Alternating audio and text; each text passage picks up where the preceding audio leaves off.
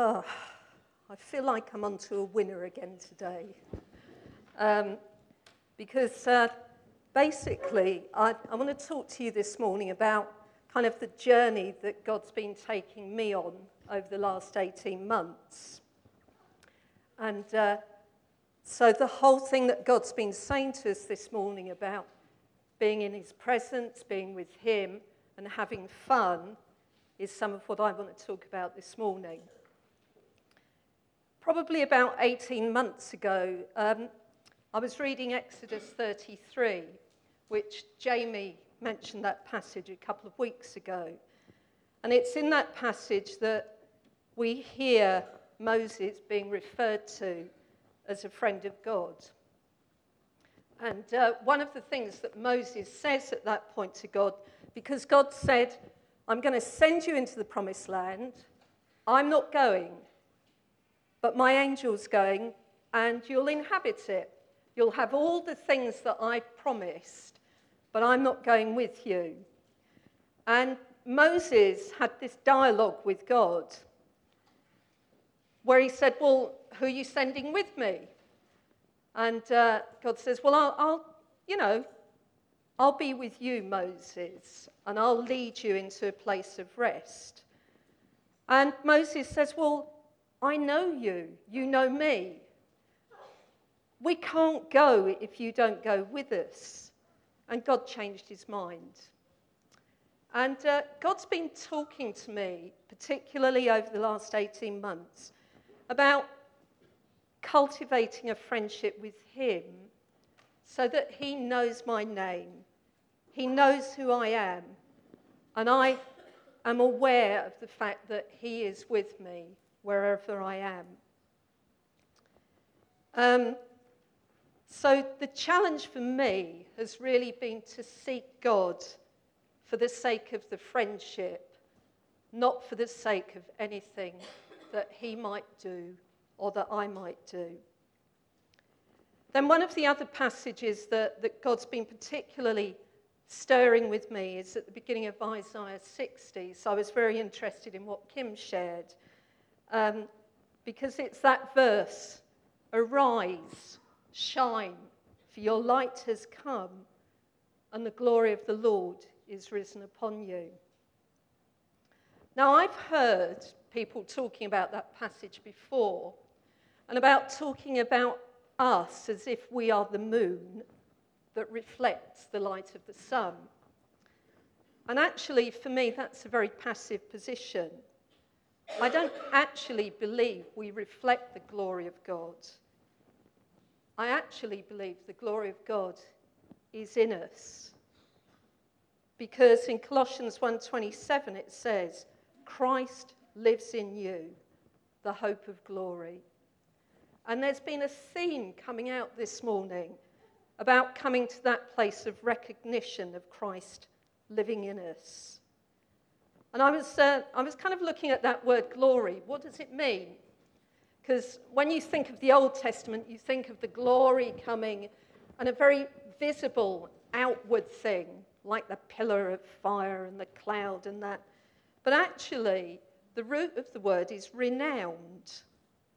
And I was thinking, well, I'm going to be renowned then, am I, God? Because your glory is in me. But what he said was, actually, my glory is going to shine out of you so that he can be renowned. So I've been having some fun. I've been exploring with him what it means to abide in him and him abide in me. And uh, I was kind of looking at that whole thing of uh, when he says in John 14, If anyone loves me, he'll keep my word. My Father will love him, and we will come to him and make our home with him.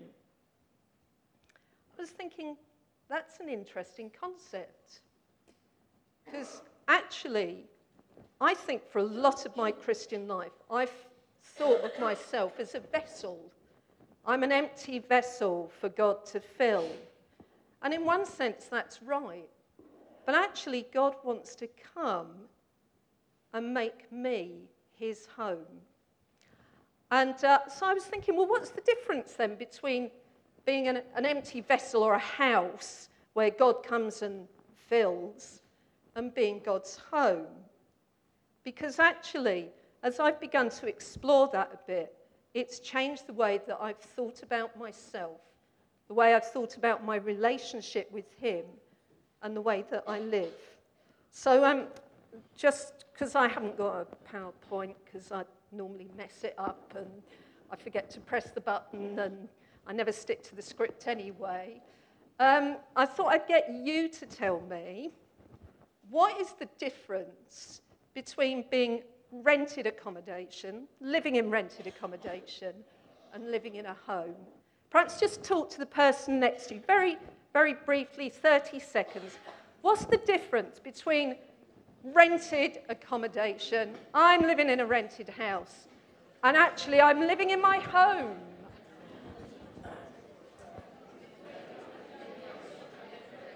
Right, I'm sure you've got enough ideas then.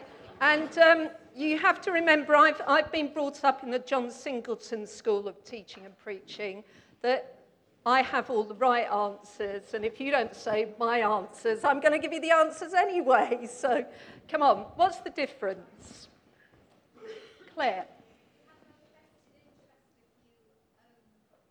Okay, you've got a vested interest.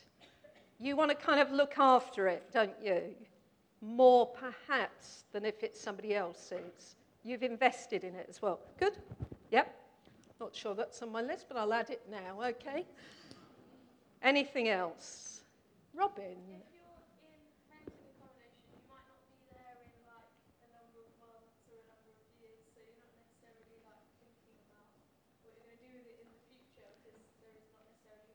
Okay, there's that sense of it being temporary. It you know, you're not building for the future. It's a very temporary thing. Good. Still not got all my answers yet. Come on, you were all talking. Lynn?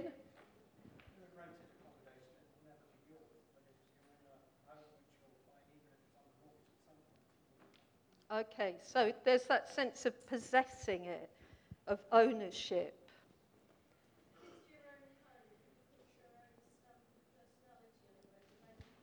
Okay, yeah, so you can express yourself and be true to yourself in your own home. David? Okay.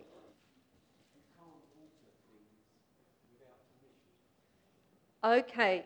Yeah, if it's not yours, you can't alter things without permission. When I, when I was very young, I used to love moving my bedroom round.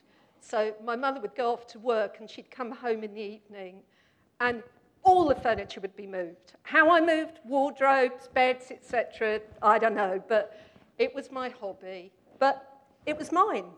I could do with it how, you know, what I wanted. Yeah.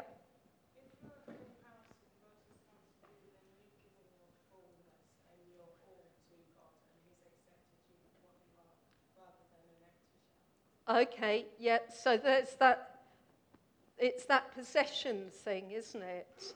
That I have a vested interest, I know what I'm going to do. That I want to make this a thing that reflects who I am.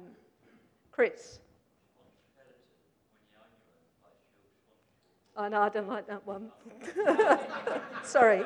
No, strike that from the tape, please.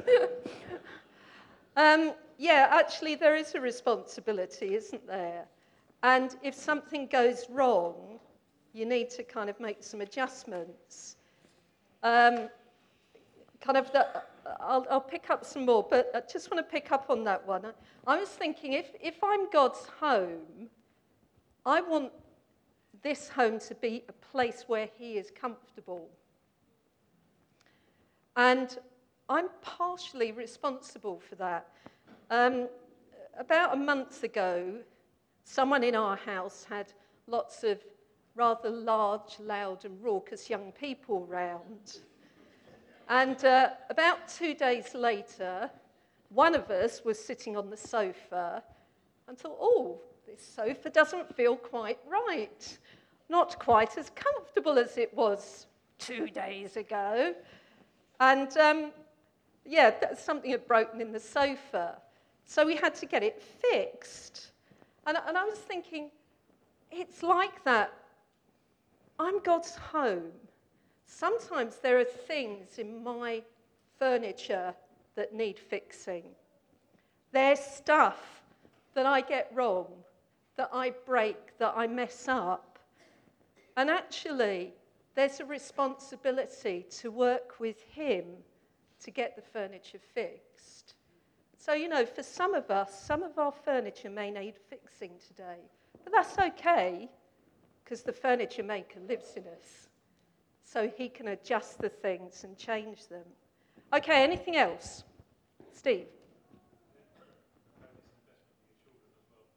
Okay, so a, future generational thing. Yeah. Okay, so you haven't got all of my list, so you're rubbish, really. But I think, you know, I think they were great.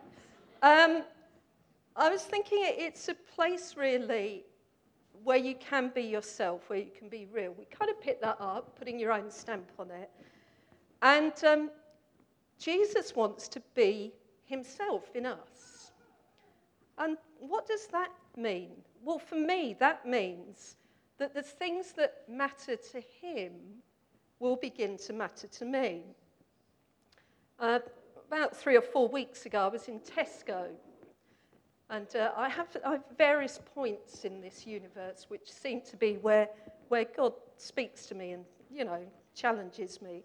But I was in Tesco and I was going through the checkout, and it was this young girl there, and she said, Oh, oh I wish my shift was over. I said, Oh, why is that? You had a long day? No, I've got a terrible back. Okay, so dialogue going on in my head now. Oh, um, how long have you had that? Oh, since I was 15.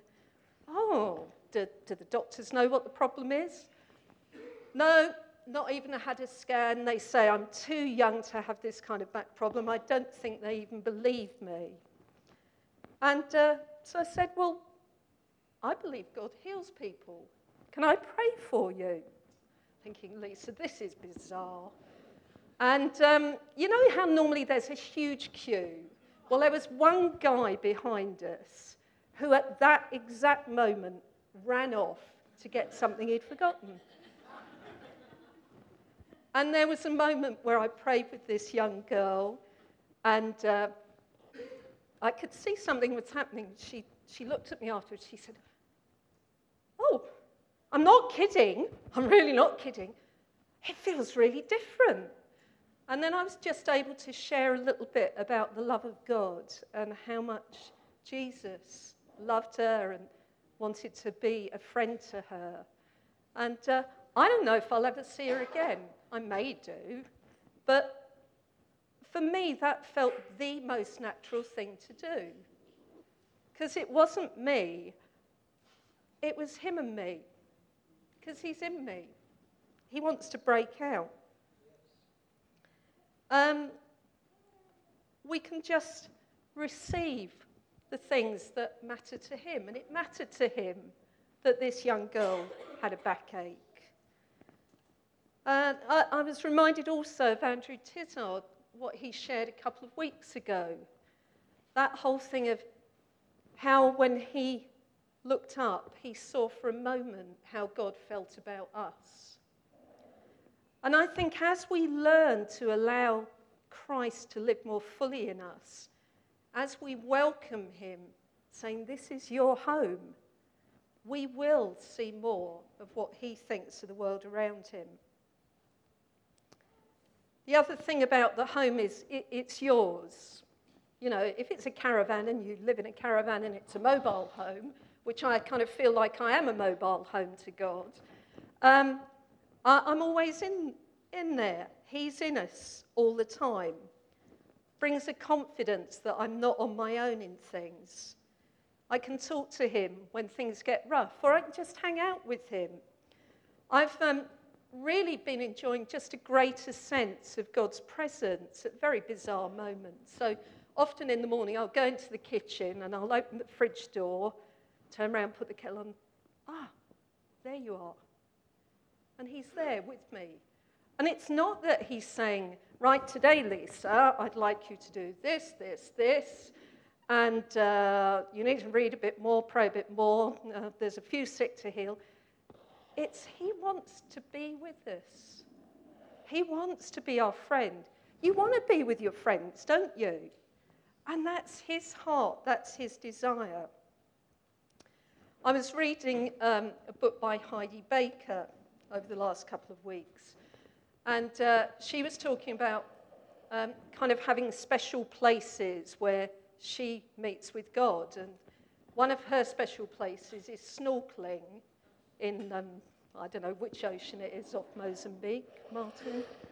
The Indian Ocean. So when she snorkels or scuba dives, she kind of feels enveloped in that sense of God's presence. Well, for me, that place is Moorgate Station. How bizarre is that? Um, probably about six months, maybe eight months ago, I, I don't know how long ago, kind of I've been exploring these things with God and talking to Him. And I was on my way to, uh, I work one day a week in the city. I was on my way to, to where I was working and going down the escalator at Moorgate. And I heard, Lisa! So I turned round and see, I'm a bit lazy really, so I don't go in when it's rush hour. I tend to kind of wait and go in about half past nine and, you know, have a coffee and, you know, dawdle along. And I just heard this, Lisa! So I turned round. Funny, nobody there. Absolutely empty on the escalator behind me. Thought, oh, ah, must have been somebody over the other side called Lisa. No. And then about a week later, I was on the exact same escalator, almost at the exact same spot, and um, I had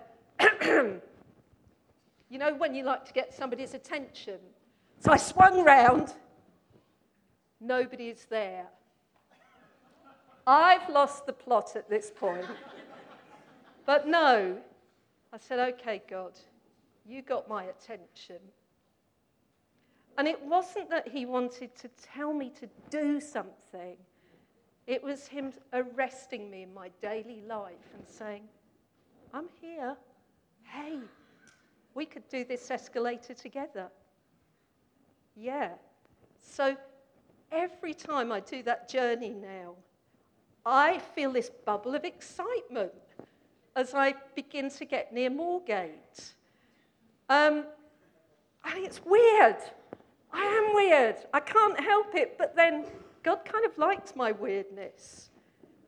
But that's just one way that for me, He's telling me I'm with you wherever you are, whatever you're doing. I decided about a year ago to stop listening to music on my journeys into the city. Because everybody sits in their little isolated capsule, don't they? The ear plugs in, and you never connect with anybody. But I decided hang on, if I'm going to hear what matters to God in the world around me, I've got to start connecting to people. Now, those of you who know me really well will no, I'm not a great conversationalist. Hard to believe. What you probably don't know is, despite the outward, I am actually naturally a very shy person. PJ. I'm assuming that was a little something stuck in your throat. I am. I, I find it very difficult to, to make conversation with people I don't know. I find it difficult with ones I do know. But, um, but I found that as I made that decision, I thought, okay, all right, God, we're on an adventure together. We want to do stuff together. I'm just going to start saying hello to random strangers. Not me. It really isn't me. So just walking through the park, I'll smile and say hello to people. Not because I have to, but actually, because I kind of think that's how God would want me to connect with people. Um, so I was at the station last week, and uh, I'd followed this lady down the stairs, and she had a walking stick. And um, there was a whole bunch of different school trips going on. So the station was packed. And uh, I, I, happened to be standing next to the lady. I'd got my coffee because I'm chatting to the lady in the coffee shop at the moment because who knows? I know a bit of her life story now. We'll see. And I was standing next to this lady with the walking stick, and I said, Oh, must be lots of school trips today. And uh, she said, Oh, yes, there often are coming at this time. So I said, You off to work then? And um, she said, Yes, but um, I have to go in a bit later now because of this. And she waved the stick at me. I thought she was going to hit me. But um, so we got talking about what the issue was, and she'd had an operation last October which hadn't solved a, a problem with her knee. I thought, okay, well, you know, I believe God can heal people. Can I pray for you? Yes. Would you? Yes, I would. Is it all right if I put my hands on you? Because I think sometimes that's one way God touches people. So I just prayed with her. And uh, the train came in. So she said, Can I get your details? So I was about to pull out my business card, and she took my photo. ah, you know. Um, I, I didn't get to talk to her after that, so kind of wasn't concluded. But I saw her get off the train at Stratford and run across the platform to catch the tube. And I don't know what's going to happen with her, but I know God was having fun. He was having fun. One of the other things that he's been talking to me about is um, you know how we ask him for divine opportunities? Anybody ever done that? Okay, God, give me a divine opportunity this week. I've always found that very pressuring. Because if it doesn't happen, either God muffed it, or really I wasn't looking in the right place.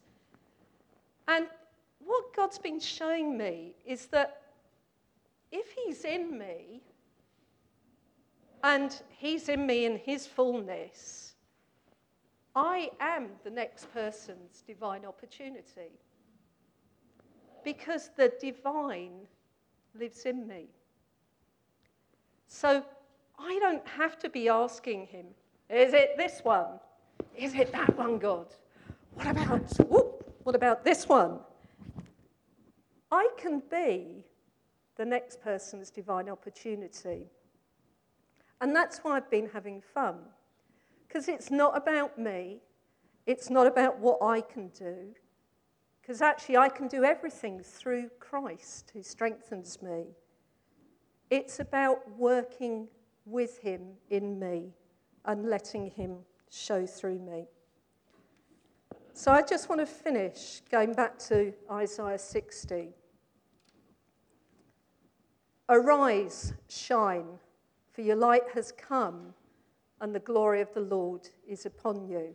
And I forgot my prop, just one moment.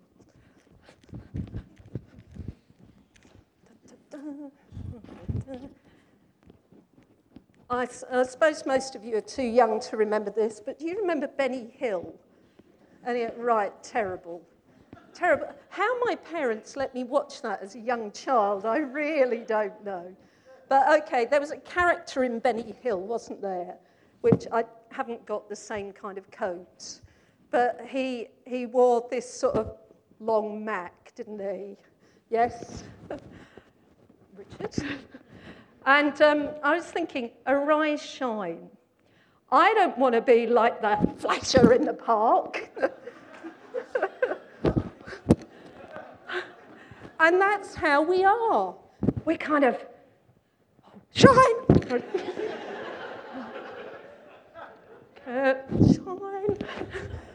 We're like that, aren't we?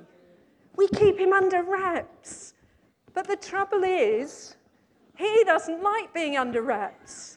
He wants us to shine because he's in us and he wants to break out of us. And all we have to do is say, okay, God, show me what it means to live in the fullness of knowing that you are in me and with me. So arise, shine, for your light has come. The glory of the Lord is risen upon you. The darkness shall cover the earth and deep darkness the people. But the Lord will arise over you. His glory, his glory will be seen upon you. Lift up your eyes around and see. They all gather together. They come to you. Your sons shall come from afar, your daughters shall be nursed at your side. They shall see, then you shall see and become radiant, and your heart shall swell with joy. There's a harvest coming. Our children are coming, and they'll come as we shine and choose to say, God, I'm yours. Let me live in the fullness of what that means.